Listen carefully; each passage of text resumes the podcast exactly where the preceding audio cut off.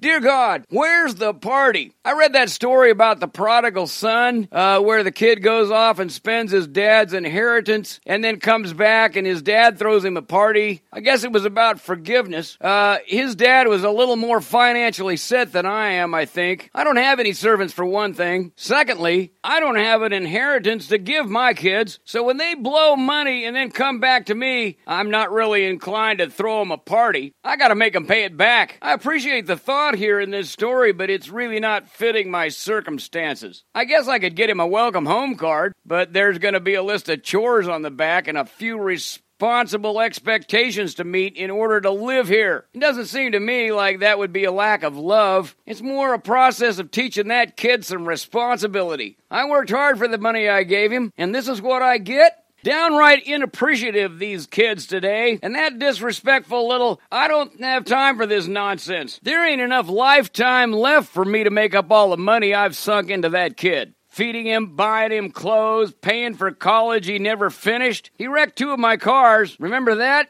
I took your name in vain a couple of times. I guess I just relate more to the other son in the story. I've been slaving away, so if all I had to do a whole time was ask for a party and Dad would have shelled out, I guess I'd be asking you too. I'd like for you to throw me a big party, roll out the carpet, put on a spread, make it last a week or two. I don't have to invite my kids, do I? Thanks for letting me share.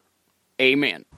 This prayer is from like 20 years ago, and now my kids are more mature than I am. And when I turned 70, they gave me a surprise birthday party. Yeah, for a minute I thought it was an intervention, or they were going to force me into assisted living. But whether you have an inheritance or not, they're going to get all your stuff in the end. And that's when I tell them you should get me more expensive gifts. Think of it as an investment in your own future. Meantime, thank you for your investment in my longevity by supporting Nutshell Sermons however you like. My hope is that you're getting a kickback from your spiritual investments and keep Keep praying for the health of your lunatic friend.